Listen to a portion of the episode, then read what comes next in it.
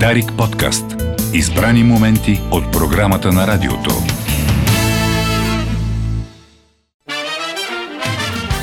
Кой говори? 120 минути с Пролет Велкова. Всеки ден от 10 часа по Дарик Радио.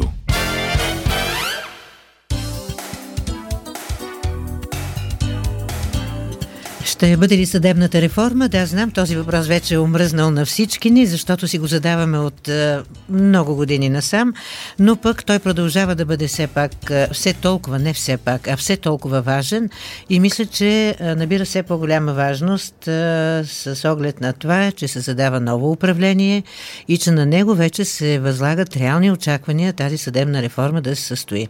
Сега да видим обаче тези реални очаквания на какво се базират, на какво се основават. Поканила съм днес, впрочем поканихме представители на четирите политически формации, които преговаряха за коалиционно споразумение и за кабинет.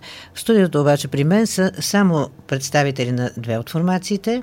Атанас Славов от Демократична България, да България, здравейте, здравейте и Крум Зарков от БСП, новоизбрани депутати, здравейте и на вас. Здравейте. И честито не съм имала възможност лично да ви честита избора за народни представители.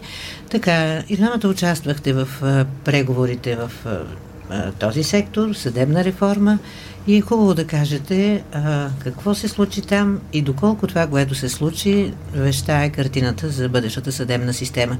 Да кажа само, че от има такъв народ и продължаваме промяната, а, решиха да не участват в този разговор. Казаха, че предпочитат до края на тази седмица да запазят мълчание по принцип, включително и по тази тема. Така че ще говорим с вас. Ами, да видим като цяло обнадеждени ли сте от това, което се случи на тези преговори, разговори? Крумзарков? Ми, по темата правосъдие, както и по другите 17 теми, по които се дискутираше, аз първо искам да поздравя подхода, който беше възприят, а пък в самите срещи цареше атмосфера, а, която правеше впечатление с, с това, че хората, които бяхме събрани там, въпреки че имаме своите различия, някои различни виждания по детайли и така нататък, бяха с настроение и с чувство на отговорност, че на България е нужно правителство, т.е. се преговаряше така, че да стане, а не така, че да не стане. И това е много важен елемент. Към момента обаче ние не можем да се произнесем дали наистина преговорите ще бъдат успешни, поради проста причина, че те продължават и може би това е причината колегите ни да, да. не са тук и затова Както казаха някои коментатори, до тук беше романтичната част на преговорите. Да, най-деликатната част на преговорите. Пред... Най-деликатната част на преговорите а, предстои и затова ние, аз бих се средоточил наистина в, върху въпросите по същество и това, което трябва да се направи повече, отколкото дали наистина ще се сформира или не такава коалиция. Още повече, че вие правилно отбелязахте в анонса си въпроса за съдебната реформа. Не само, че прекалено дълго време стои на дневен ред без да бъде решен, но и една от основните, ако не основната mm-hmm. тема, която прави въобще възможно толкова разнопосочни политически формации да седнат на една маса и да търсят коалиционно споразумение, разбирайки, че ако нашата държава не се превърне най-накрая в правова държава, такава каквато е по Конституция, то всички други мерки и всички други политики остават някакси нереализирани, в най-добрия случай кабинетни решения, тъй като каквото и да вземе Министерски съвет, ако някой може да си позволи да работи извън нормативната рамка безнаказано, то много неща губят смисъл. Така че с едно изречение първата част от преговорите, в която аз участвах, ме обнадеждава, но разбирам, че предстоят още много трудни разговори и като вас и нашите слушатели с надежда гледам към, към тях. Атанас Славов, вие с същото усещане ли сте в края на този първи тур на преговорите? Пак да кажа, Демократична България е организацията, която повдигна темата най-вече в лицето на Христо Иванов още преди поне 10 години. И смятам, че заслугата за това тя да стане тема на цялото общество, на целия на цялата политическа прослойка, на всички партии, за да можем днес да го говорим като нещо, което вече е на път да се състои, мисля, че основно е в вашата политическа формация. И от тази позиция, като хора, които до сега теглихте вагона, така да кажем, сега как виждате нещата? На къде отиват? А, това е действително така, че Демократична България и а, личностите, които са ангажирани в Демократична България, имат доста дълга история на отстояване въобще на самата идея за съдебна реформа, а, отстояване на принципни позиции а, през изминалите години.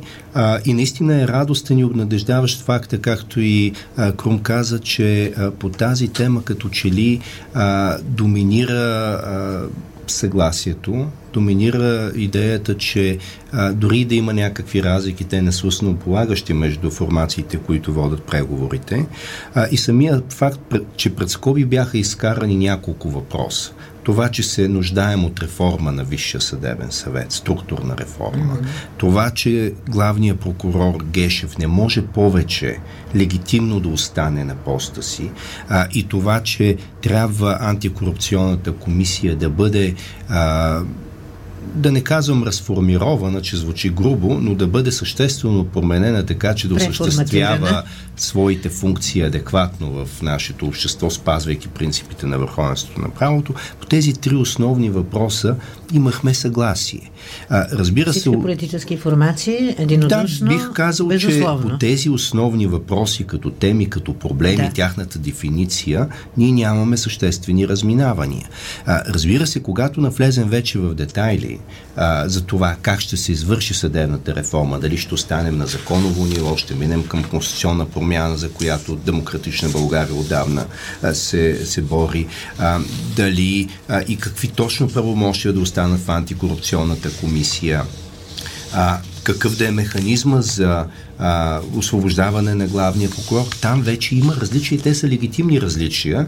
А, въпросът е обаче да можем да постигнем онова ниво на а, припокриване, а, ако използваме една, а, така, един израз от политическите науки, припокрива се консенсус а, за това какво трябва да направим в а, мандата, който надявам се все пак да получим а, и заедно да можем да го реализираме. А, накрая след този мандат българското общество се намира в едно друго състояние. Добре, защо а, така и вие се съгласихте и го и казвате, че от тук нататък предстои трудната част в а, преговорите и в а, взимането на решения. Откъде, а, кои препони камъни са пред нас? Какво ви безпокои от тук нататък? Крум Зарков.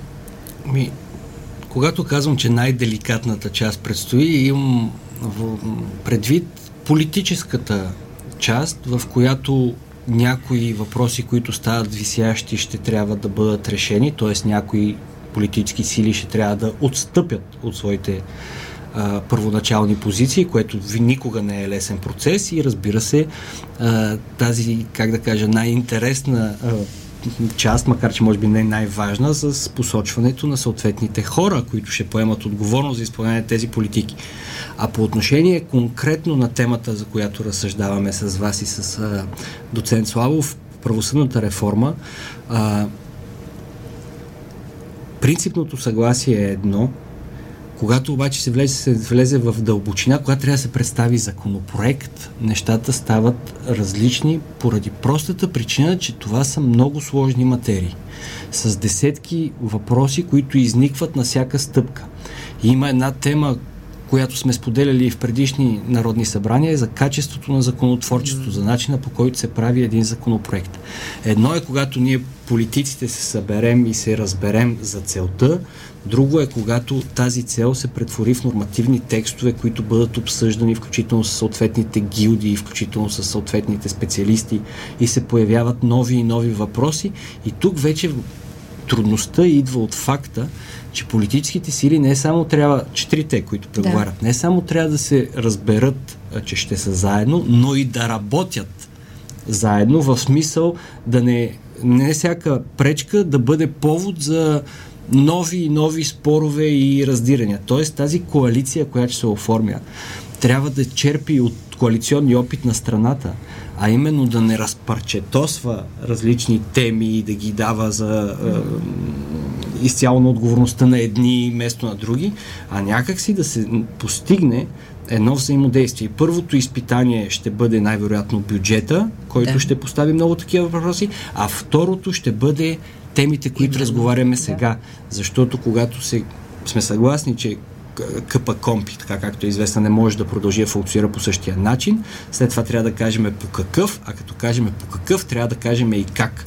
И на всяки един от тези етап трябва да се водат разговори, надявам се в атмосферата, в която започнаха и почтенността, която заявяваме, да бъде а, подплатена от компетентността, с да. която разполагаме и накрая с добрата воля да стигнем до правилен резултат, защото нека бъде наясно, няма да имаме много време, тъй като би... хората очакват много бързи действия и натиска и обществен и опозиционен най-вероятно ще бъде много сериозен. Да. Това са предизвикателствата. Може би именно така този момент ще бъде най-труден.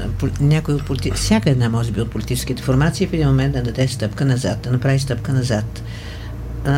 и тук има и риск, защото да не се деформира самата идея, самия смисъл да не се обезмисли, да не се обезличи. А, така е. Това с стъпките назад и с компромисите сме го гледали вече няколко пъти, когато става дума за съдебна реформа. Да не са исторически. А, и 2015 година го видяхме, може, да, да, и 2016. А, разбира се, а, някакви разумни компромиси, които да не обезмислят въобще инициативата да. за съдебна реформа, а, те са необходими, те са наложителни. А, още повече няма един единствен модел, който да се следва, но има много ясни критерии, много ясни стандарти, които трябва да се следват, които могат да бъдат реализирани по няколко начина, така да се каже, да. но все пак от тези стандарти не, могат, не можем да отстъпим.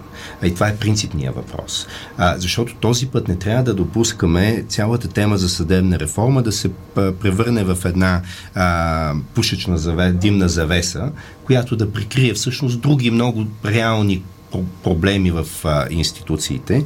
А за да не се случи това, трябва да следваме именно тези ясни стандарти, които са описани а, в поредица международни европейски документи.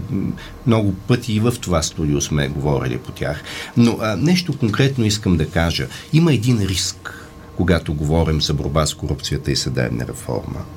А, един риск от това а, а, тъй като има високо обществено очакване за бързи резултати, mm-hmm. за видими резултати, както беше слогана на вече опозиционната герб. А, и да се приплъзнем към това очакване, да дадем тук и сега видими резултати, екшен, арести, а, някакви хора с качулки, с маски да нахлуват по офиси и така нататък. Този филм вече сме го гледали. Значи ние не бива да допуснем този път екшените, които гледахме по времето на Борисов, на Цацаров, на Гешев, да ги пред... първо да допуснем това нещо да се случва отново и второ да представяме това като някаква реформа, като някаква борба с корупцията. Именно тук е голямото изкушение. Нали, от една страна да отговориш на обществените очаквания за все пак някаква видима промяна. За това, че големите корупционери не са по а, министерските кресла или в парламента или в а, някакви лъскави офиси, а са там, където има мястото. В същото време да направиш конкретните стъпки, за да има стабилни институции, тези институции да си вършат работата, хората, които са с почтено, с интегритет, да израстват в иерархията, а не тези, които са зависими.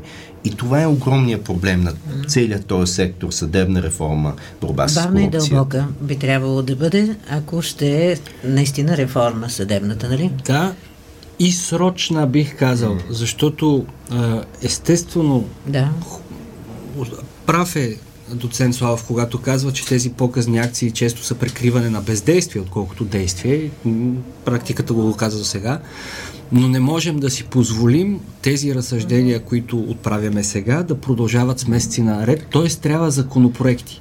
Качествени законопроекти, които се внасят, качествен дебат публичен, който се състои в Комисията по правните въпроси в парламента, в пленарна зала и обнародване на текст, който пък води след себе си тези действия. И а, това а, трябва да бъдем наясно, че е процес, който колкото и да е сложен и труден, трябва да се случва сравнително да. бързо, срочно. Да. По темата Аз... за законопроектите, само да кажа, да. А, Демократична България в предните два парламента внесе едни законопроекти. Помним това. При, при все, е, че имаше критики към тях, при всяко обсъждане ние сме подобрявали, сме се слушвали в разумните критики и сме подобрявали законопроектите. Така че поне от към стартова позиция някакви е. законопроекти, да. а, които да са като основа на реформите, а, да. ще имаме на масата. И това конкретно, ако искате да поговорим, един от тези законопроекти беше за закриване на спецсъда и спецпрокуратурата, нали така? Тук има ли, е, очаквате ли тук да има проблем между четирите е, партии в следващото управление? Мисля, че това ще е първия въпрос, който може да бъде решен. Да, и по две, най-лесният по две, Той не е лесен, но, но две неща. Последните два парламента бяха критикувани справо, че не свършиха работа. Най-вече не успяха да създадат мнозинство. Но не е вярно, че нищо не е свършено. Uh-huh свършиха, бяха две неща. Една, един, едно, едно политическо достижение и едно а, експертно постижение. Политическото постижение беше, че темите, за които сега говорим и за които толкова бързо намерихме съгласие на последните те, а, а, преговори, а именно а, главен прокурор, КП, Компи, спецсъдилищата, се обговарят спокойно. А, вие да, помните и вашите... Вече. вече вие, само преди година това беше нещо, което сковаваше политиците от страх, създаваше непрекъснати скандали, студията се пълниха с озверели понякога хора, които... Дали? Така, Сега така. това се говори спокойно. И, и това е признак за връщане на нормалността. Второто нещо, и убедено, което се случи, надявам се, се говори. Е, да. Да. И второто нещо, което се случи, беше свършена немалка работа. Демократична Бъл, България действително внесаха два закона по темата, по която казвате за закриване на спецсъдилищата. Министерството на правосъдието в лицето на министър Янаки Стоюв се захвана и подпомогна процеса много качество, така че много от въпросите, които бяха поставени и които бяха използвани често за да се отлага реформата, намериха също своето решение, което вече е готово. Тоест, ние не тръгваме въобще от гола, гола поляна по този въпрос. Проведаха се много дълбоки обществени обсъждания, включително с участието на главния прокурор, включително с участието на ръководителите на специализираните звена, които ще бъдат преформатирани, закрити и така нататък. Те изложиха своите критики. Ние от своя страна ги приехме нормално и легитимно им отговорихме, без да ги игнорираме просто и да кажем, вие си пазите работата. Да. Тоест, зададе се този тон, който ако продължи, ако бъде удържан, много бързо ще доведе до резултати и дози за закриването на спец а, наказателните съдилища, съответно прокуратура, мисля, че е най- а, така на дневен ред, доколкото работата по него е много подготвена. подготвена. Да, добре. А, ще ми се да минем по тези ключови а, въпроси, в които ще се изрази всъщност съдебната реформа, много набързо днес в предаването ни и а, едно да видим къде може да има съгласие, къде може да има разминаване между формациите и второ, за да чуят наши слушатели за пореден път а, на къде вървим и какво трябва да се случи. Може ли съвсем кратко да кажете отново, съжалявам, че отново трябва да го кажем, но хубаво е да сме просветени по тези въпроси. Защо се налага да се закрият спец съда и спецпрокуратурата? Какво ще стане, когато се закрият?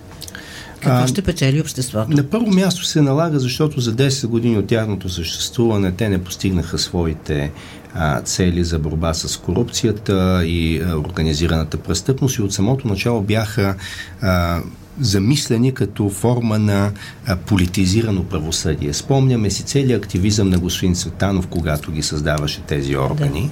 Да. А, те от самото начало влязаха в този дискурс на политически мотивирани преследвания, политически мотивирани присъди.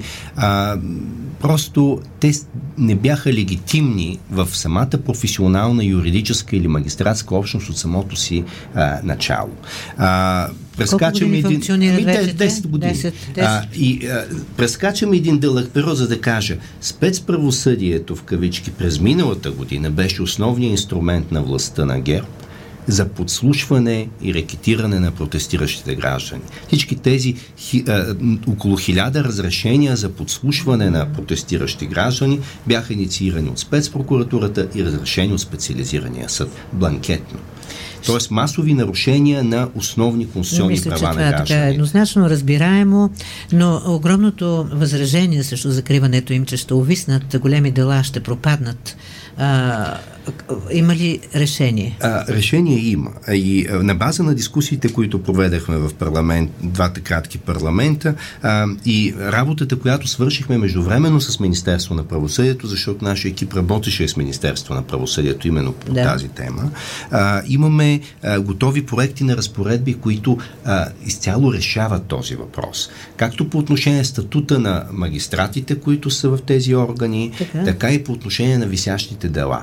Така че да няма а, прекратяване на дела, такова никога не е било предвиждано да се случи, отбелязвам, но да има едни по-разумни и по-фокусирани разпоредби за това какво се случва с конкретно дело, в зависимост от това на какъв етап е досъдебно, а, с първо съдебно заседание или вече имаме висящо а, дело и произнасяне на, на присъда. Има много конкретни разпоредби, които сме готови отново да ги сложим на масата а, пак казвам, с участие да, на Министерството да чуем Крум Зарков, какво ще каже по този въпрос преди новините и после да вървим към а, така ключовата фигура на главния прокурор и на прокуратурата като цяло, защото това е очевидно е така най- болезнения въпрос, той как ще намери решение. За да се разбере защо трябва да бъдат закрити тези институции, трябва да се припомни защо бяха открити и какво се случи на практика.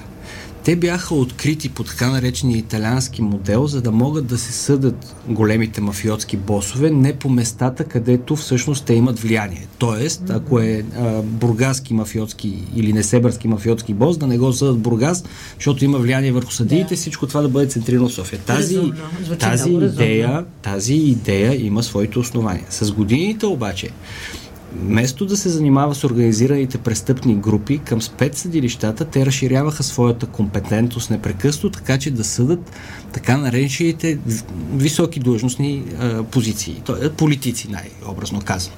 По този начин те успяха да, за, да заформят някакъв захват върху тези, които би трябвало да взимат решения. И го упражняваха. Няма какво да се крием. Или поне стояха там като заплаха.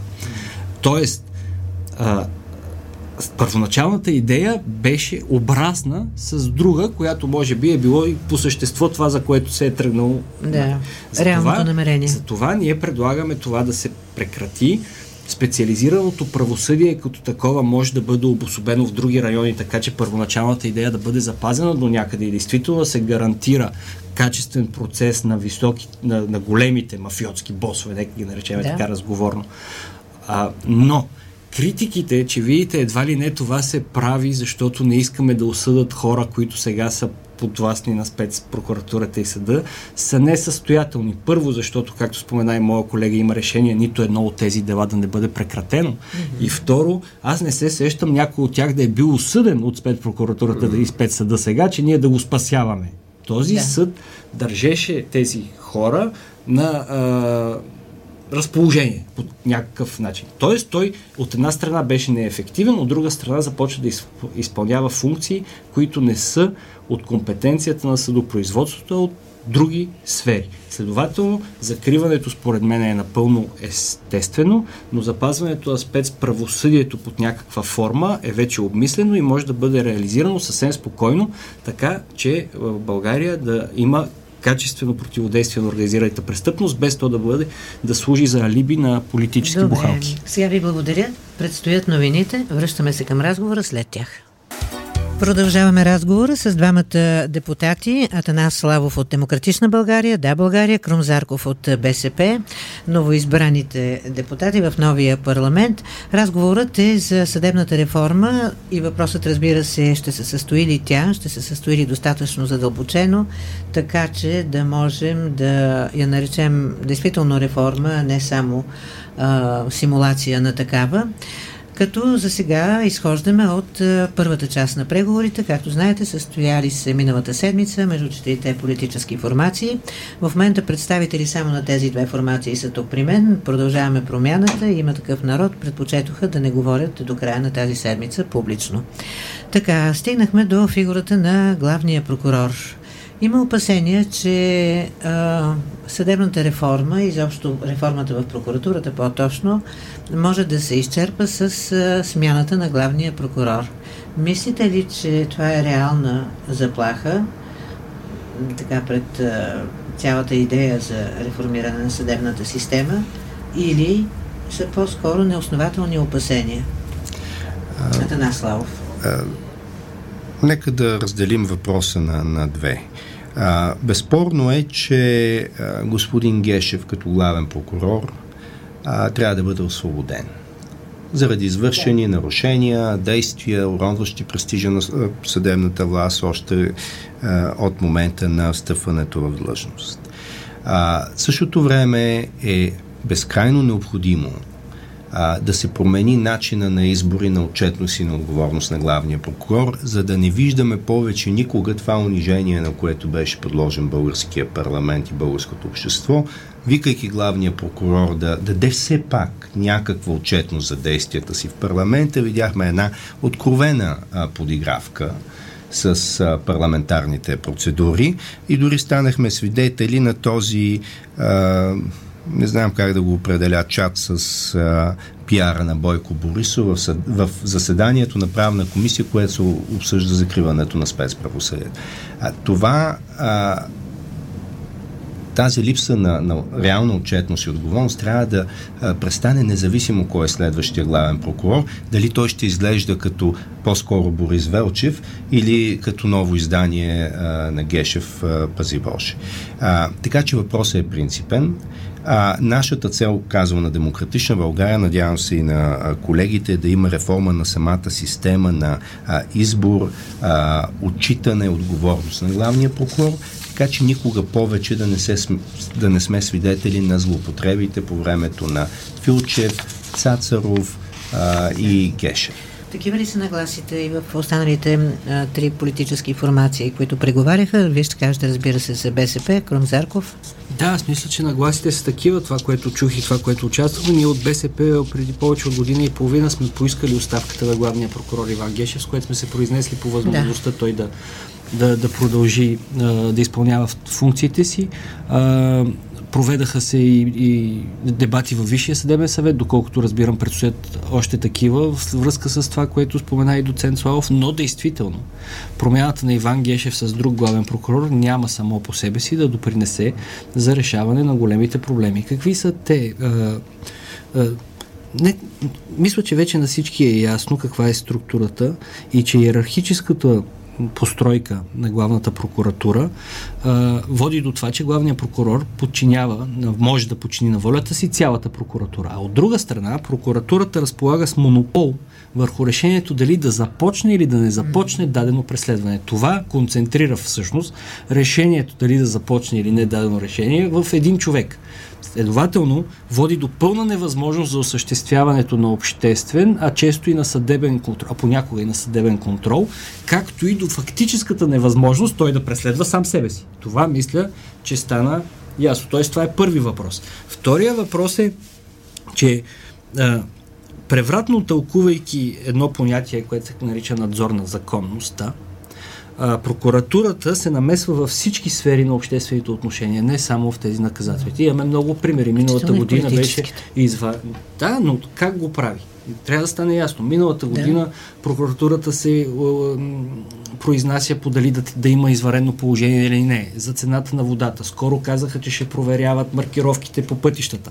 Нали, правейки това нещо, той излиза от сферата на наказателното произвоиздаване и става политическа фигура. Това плюс властта, която му дава да държи, образно казано, на каишка някои а, политически дейци, прави от главния прокурор фактически политическа функция. И така е било и при предшествениците на Иван Гешев. Някои може да се случва, да са се възползвали повече от тази си е, възможност, други по-малко, някои да са били по-симпатични, други по-несимпатични, но проблемът е такъв. И за да бъде решен, трябва да се впише институцията на главен прокурор на републиката в демократичните стандарти, които вече са ясно определени. И конкретно да се направят, според мен, най-важно две неща. Първото е да може да се обжалва по съдебен ред отказа от наказателно преследване, т.е. когато вие подадете сигнал срещу висше длъжностно лице, срещу главния прокурор, ще уточниме точно параметъра на, на функциите и ви се каже не, няма да преследваме, вие да може да отидете на друго място да не пред самата прокуратура и да кажете не са извършили Кое може да бъде това друго място? Действия. Съда. съда. Само и единствено съда. Да. А, това е първото, което трябва да се направи. И второ, с промяна на Закона за съдебната власт и наказателно-процесуалния кодекс, тези два понятия надзор на законност и методическо ръководство да стане пределно ясно, че нямат процесуална функция, т.е. те имат административни а, значения, така както са в българската конституция от 91 а не така както са били в предишни български конституции. За това се изискват законови, а не конституционни промени и тези две неща ще променят коренно облика. Естествено, не казвам, че не може да се говори и по други въпроси. Мандата на главния прокурор, начина на избирането и така нататък, но това според мен трябва да се остави в контекста дебата за конституирането на Висшия съдебен съвет, който по дефиниция е конституционен. Но за главния прокурор и за ограничаване на неговите правомощия могат да се направят законови промени, които според мен са също до голяма степен подготвени, тъй като ние от да. БСП сме внасяли тези законопроекти в предишни народни събрания, те са обсъждани, нанесени са съответните критики и така както с закриването на спецсъда не тръгваме въобще от гола поляна. Съгласен ли сте, че това са първите Сега това са първите, първите и ние в да предните два парламента, в този законопроект, който беше за закриване на спецправосъдие, там всъщност имаше още две части. Едната беше за а, реформа през закона на начина на вземане на решения във Висшия съдебен съвет, така че винаги да се отчита а, мнението, позицията на съдиите, избрани от своите колеги, този членовете на съдийската да. колегия, които са избрани от своите колеги. На първо място. И втората голяма промяна е това, което а, господин Зарков каза. А, надзора за законност, така известен mm-hmm. в този му широк вид, позволяваща меса на прокуратурата във всички сфери на обществения живот, включително а, нарушавайки а, функционалната компетентност на други органи, включително конституционни, този надзор за законност по този вид да бъде премахнат и това е с няколко текста в закона за съдебната власт. Това се премахва като а, риск за злоупотреба с а, правомощия. Сега, по отношение на голямата тема за обжалване на постановленията за прекратяване на съдебните а, производства, на, на досъдебните производства, а, разбира се, това трябва да се случи. А, трябва да се случи с подходящите така наречени филтри, а, за, да, за да е ясно какви срокове, при кои хипотези и така нататък. А, и, и тук също имаме съгласие, но все пак за демократична България голямата тема за реформа на прокуратурата включва и конституционни промени. Тоест, без промени в Конституцията по отношение отчетността на главния прокурор, например, да може той да бъде освобождаван от длъжност по друг механизъм, за разлика от сегашния през Висшият съдебен съвет. Виждаме, че сега Висшия съдебен съвет дори отказва да разгледа внесено да. искане от страна на министъра на правосъдието. А, значи трябва да има друг работещ механизъм. И този друг работещ механизъм за освобождаване отговорност ние го виждаме през а, парламента, не само, но през парламента с участието на президента и министъра на правосъдието. През Това редовен е, парламент? През редовен парламент. Не през една... Велико народно събрание? Не, не, не. А, а, от една страна са необходими конституционни промени, които да извърши редовен парламент. Така? От друга страна, един от органите, които участват в освобождаването на главния прокурор, чрез тази форма на импичмент, да използвам тази да? чуждица, е и парламента по искане на част от депутатите или министъра на правосъдието да започне такова особено производство пред парламента за освобождаване на главния прокурор и а, то да приключи с указ на а, държавния глава. Ако не излезем извън а, Висшия съдебен съвет по отношение на главния прокурор специално, а, трудно бихме могли да стигнем до а, реална отчетност и а, отговорност. Само да кажа, 2006 година подобен текст е предложен в Българската конституция, даже гласуван,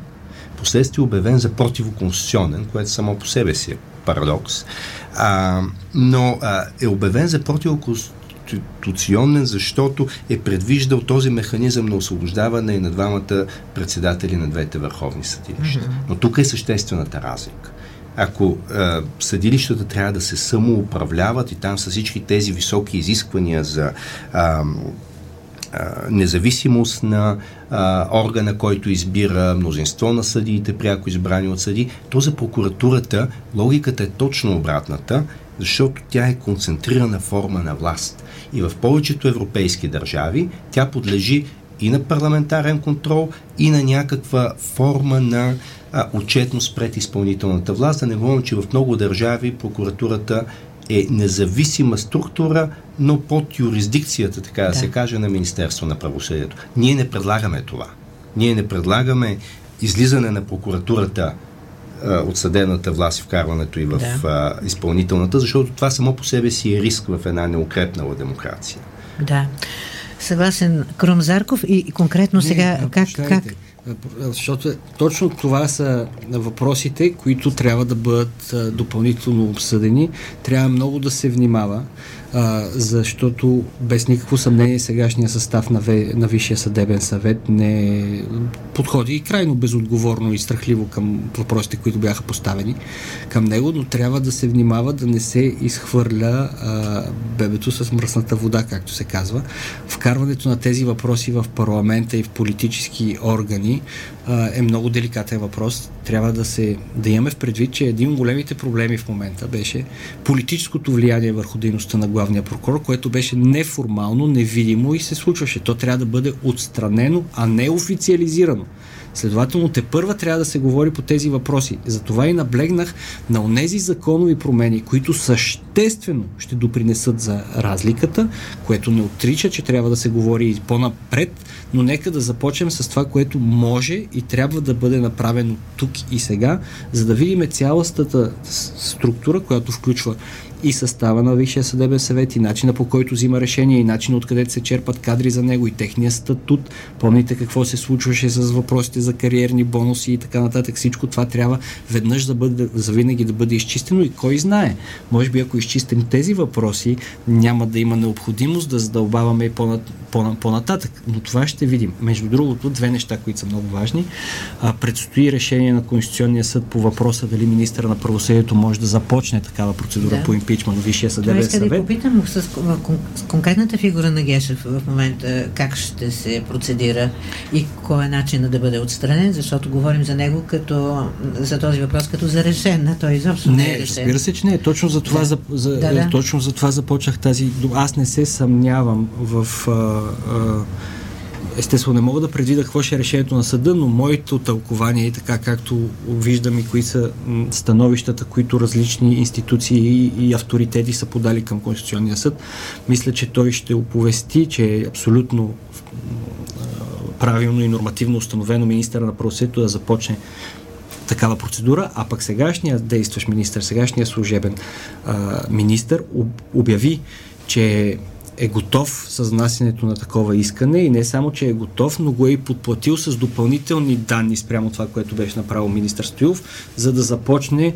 такова, такова обсъждане, така че да видим какво ще се случи и там. Това е един е, е, значи, е пътя. А, министъра на правосъдието иска отстраняването на главния прокурор. Просто довършете това изречение. И после? И ВСС да трябва да го констатира. И, и ВСС ще трябва да вземе решение по това искане и президента да издаде указ, ако така, ВСС и ако реши ВСС да се отстрани. се държи а, по начина, по който се държеше до, до момента.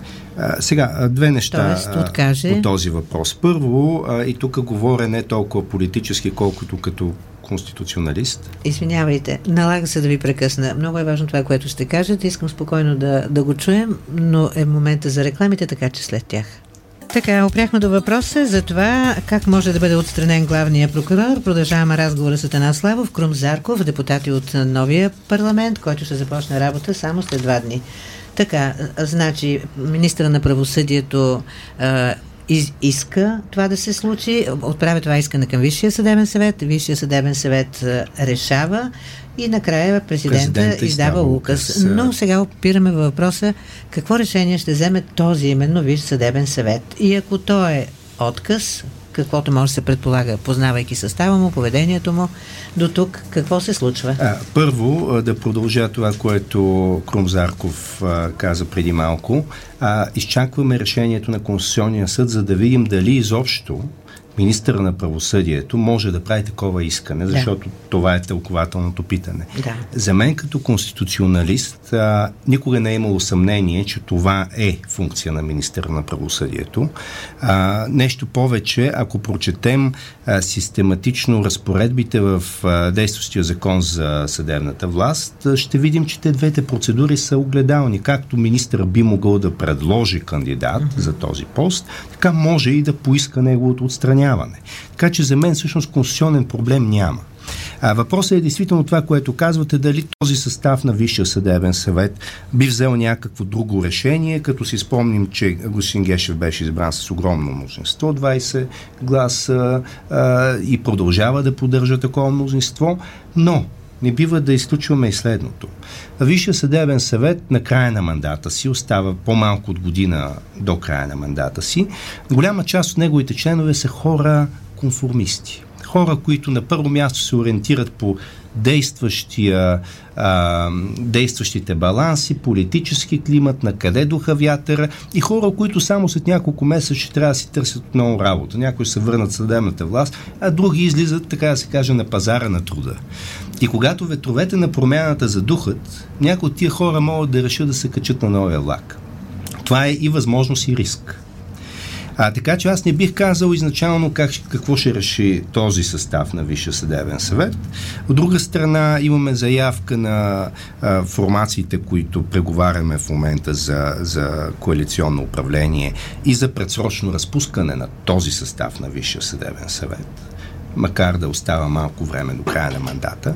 А, така че аз не бих бил толкова сигурен в а, решението на ВСС. Надяв, надявам се все пак, наистина, членовете на Висшия съдебен съвет да не следват само политическите ветрове на а, промяната и да се водат и от техният професионален м- усет т.е. да се произнесат най-време, най- най-сетне по, по сигнала по същество, защото важно е да се обележи, че първия път те всъщност гласуваха, че министърът не може да започне такава процедура и не се произнесаха по данните, които бяха внесени за, за, на тяхното внимание по отношение на евентуални нарушения, които биха могли да доведат до отстраняването на главния прокурор чрез тази процедура. Тоест, ако Конституционният съд обаче махне тази предпоставка така. а, то тогава те ще бъдат длъжни вече да се произнесат по същество, което струва ми се прави нещата далеч по-различни. Така че нека все пак да имаме м- разбирането, че а, хората в Висшия съдебен съвет те първа ще трябва да се произнесат по същество, ако Конституционният съд така им възложи. Добре, ако искате а, да поговорим за КП Компи, комисията Цацаров, там до какви а, решения стигнахте в а, преговорите миналата седмица. Това, което аз прочетох, че тази комисия трябва да бъде разпусната или разделена на две, но не съм сигурна какво точно означава това, като човек, който не е юрист и следи нещата отвън.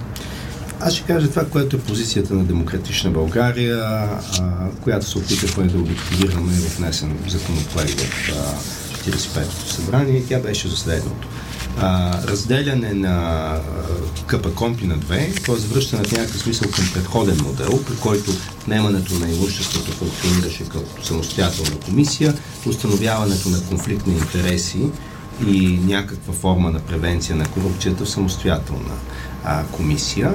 А, аргументите за това са много. Най-вече, че а, в момента КПКОМПИ е а, един а, орган, в който се смесват твърде различни функции. Граждански, административни, административно-наказателни, а, разузнавателни по същество. Тоест този хибриден модел на КПКОМПИ в момента, той не работи добре. А, в същото време производството по гражданска конфискация трябва да отговаря на всички европейски стандарти, каквито има за защита правата на гражданите, за а, презумцията за невиновност, за правото на защита в рамките на, на процеса, а, а не да се използва като а, бухалка за, за рекет на, на определени а, лица. От друга страна, производството за а, установяване на конфликт на интереси също трябва да претърпи промяна по посока по-голяма ефективност, защото в момента виждаме, че конфликтите на интереси са на местно ниво от всички стотина решения, които взема комисията, става дума основно за кметове, общински съветници и то на по-малки населени места. От време на време някой в училище или в някое общинско дружество изпаднал в конфликт на интереси. Това очевидно не е така. А, големия въпрос обаче, който беше поставен на преговорите, дали при разделянето на двата органа, частта с конфликта на интереси и противодействието на корупцията да бъде засилена с разследващи функции, каквито в момента mm-hmm. няма, а има само оперативно-издирвателни, или обратното, това, което е първоначална теза на Демократична България, че а, разследването трябва да се води от органите МВР, на следствието, на прокуратурата, те да са ефективни, а тази комисия да остане по-скоро чрез средствата на а, административното право да установява конфликт на интереси а, и някаква превенция на, на възможни злоупотреби с а, власт. Това е големия въпрос, който трябва да изчистим. Крум Зарков. Къпа Компи е крайният резултат от един нескончаем танц или игра на котка и мишка между българското правителство в последните 10-11 години и Европейската комисия. Европейската комисия, така както и множество български граждани, констатират един прост факт. Няма осъдителни решения за висши длъжности и лица заради корупция. Няма. На което България отговаря винаги така. Сега ще създадем един нов орган. И започва. Кои ППД, която прерасна в КП Компи. А, абревиатурата на комисията за Златанов ми обягва. Кпуки. Боркор а, дирекция не знам си къде. След което винаги се случва едно и също Мисля, нещо. че се бяхме оказали като първенци в Европа с органи, не. борещи се с корупцията. Да, е, не, няма да бъде брой, такива, но, но винаги за всеки един от тези органи систематично неговата история е следната. Една година му трябва да се конституира. Една година му трябва да каже, че му трябва още една и на третата има скандал с председателя, който бива сменен или органа бива след с друг. В крайна сметка създаването на всички тези органи доведе до идеята за голям, мега антикорупционен орган, пак продадена на Европейската комисия тази идея. Един проблем. Къпа Компи не се занимава с корупция. Тя се занимава с отнемане на имущество, с конфликт на интереси, с проверка на декларации и все неща, които биха, свърз... биха били свързани, но нито за секунда нямат отношение към преследването по наказателен път на така наречения кръг от корупционни престъпления, свър... включващи много повече от подкупа, като най-известно такова. Следователно, тя никога не е могла да отговори на критиката на Европейската комисия, че няма осъдени висши длъжности лица. Сега, това, че тя е хибриден и неефективен орган от самото си създаване и че не можеше да се изроди в нищо друго, освен в някакъв средство за, за сплашване или за хвърляне на прах в очите с а, кмета на това или онова селище, беше ясно от самото създаване на този закон и ние от БСП бяхме там в пленарна зала да го изречем, включително с юридически аргументи, че един орган, който свърза толкова процесуални правила, няма да може да се справи и това, за съжаление, се случва. Сега, какво трябва според нас да се направи. Действително, сега да се разделят пак органите и така нататък, най-вероятно също ще се наложи, макар че изглежда наистина, а, почва да изглежда гротескно това събиране и разделяне на органите през няколко години. Но, по същество, разследването, разследването, казвам точно тази дума, да. на корупцията по висшите етажи на властта изиска две гаранции, защото то е много сложно. Сложно е първо, защото по дефиниция разследваш хора с влияние, включително най-вероятно в органите, които ги разследват. И второ, защото по съществото си корупционните престъпления са много трудни за изясняване и доказване. И този, който дава, и този, който взима, има целият интерес на света да запази тайна. Следователно, ние предложихме не мега супер корупционен орган, а напротив, стегната, ясна агенция, която да държи под наблюдение практически малък кръг лица, най-важните, и да бъде извадена под някакъв начин от политическото влияние. Не на последно място, нашата теза се казваше разследващи функции плюс участие на президента на републиката в номинирането на нейния шеф или в избирането или в назначаването му, защото президента е, президентството е онази институция, която стои а, извън политическата арена на парламента. Една дума. Това естествено не е червената линия кой да назначава. Или червената линия е какво да прави да. и към кого да се обърне. Само ще ви последна дума, тъй като това е, тема, която ме вълнува от година сам. да. Не може списъка с преследваните лица да е, да е а, безкрайно дълъг защото това води до неефективност. В последните няколко месеца аз и доцент Славов сме подали сигурно 8 декларации към КП Компи. Встъпване, стъп. Като сложите това, това са хиляди декларации, десетки хиляди може би, които се трупат и няма физическата възможност те да бъдат практически проверени. Тоест, Съдбата... с закона се прави така, че да не може да се свърши нищо по същество. Разбирам. Съдбата на господин Цацаров Демократична България а, от самото а, назначаване на господин Цацаров в а, компи. Първо считахме това за изцяло необосновано. Поставката сме поискали още към момента на неговото назначаване. Искахме негова оставка и като главен прокурор, така че никаква да, изненада в нашата позиция. По отношение обаче независимостта на органа една изключително важна тема всъщност. Демократична България също споделя тезата, че органа трябва да се избира не само от парламента, както е в момента, и това е предпоставка всъщност за политизация, а и с участието на президента и ние защитаваме тезата и с участието на съдебната власт. Да могат магистрати за определен период от време, колкото е мандата на органа, да а, осъществяват функции като членове, за да има някаква гаранция за не политизирано, за неутралност и да се вкара този много важен а, експертен а, потенциал на а, българските съдии, а, които да, да участват в този процес. Това е превенция срещу злоупотреби. Да. В края на разговора сме и все пак конкретната ситуация с а, Сотир Цацаров, отстраняването му, как ще се състои? Вижте, когато се приеме нов закон, който да реформира тази агенция, това означава всъщност и реформиране на нейното ръководство. В този ред на мисли, да. с този закон, ще който ще каже закон. в крайна сметка какво ще се случва с тази комисия, ще реши и този въпрос. Да.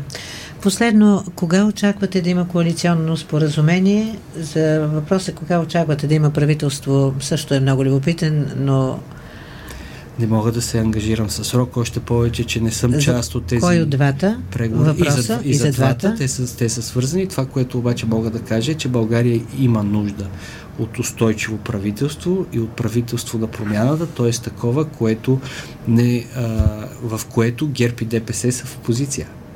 А, и то трябва да бъде обезпечено с достатъчен брой гласове, но не само и с достатъчно разбиране, че тези разнопосочни, разнолики партии имат да свършат в следващите месеци и години нещо много важно и то е превръщането на България в правова държава. Четирте партии показаха, че могат да водят европейски формат на преговори, европейски диалог и то по проблемни а, въпроси.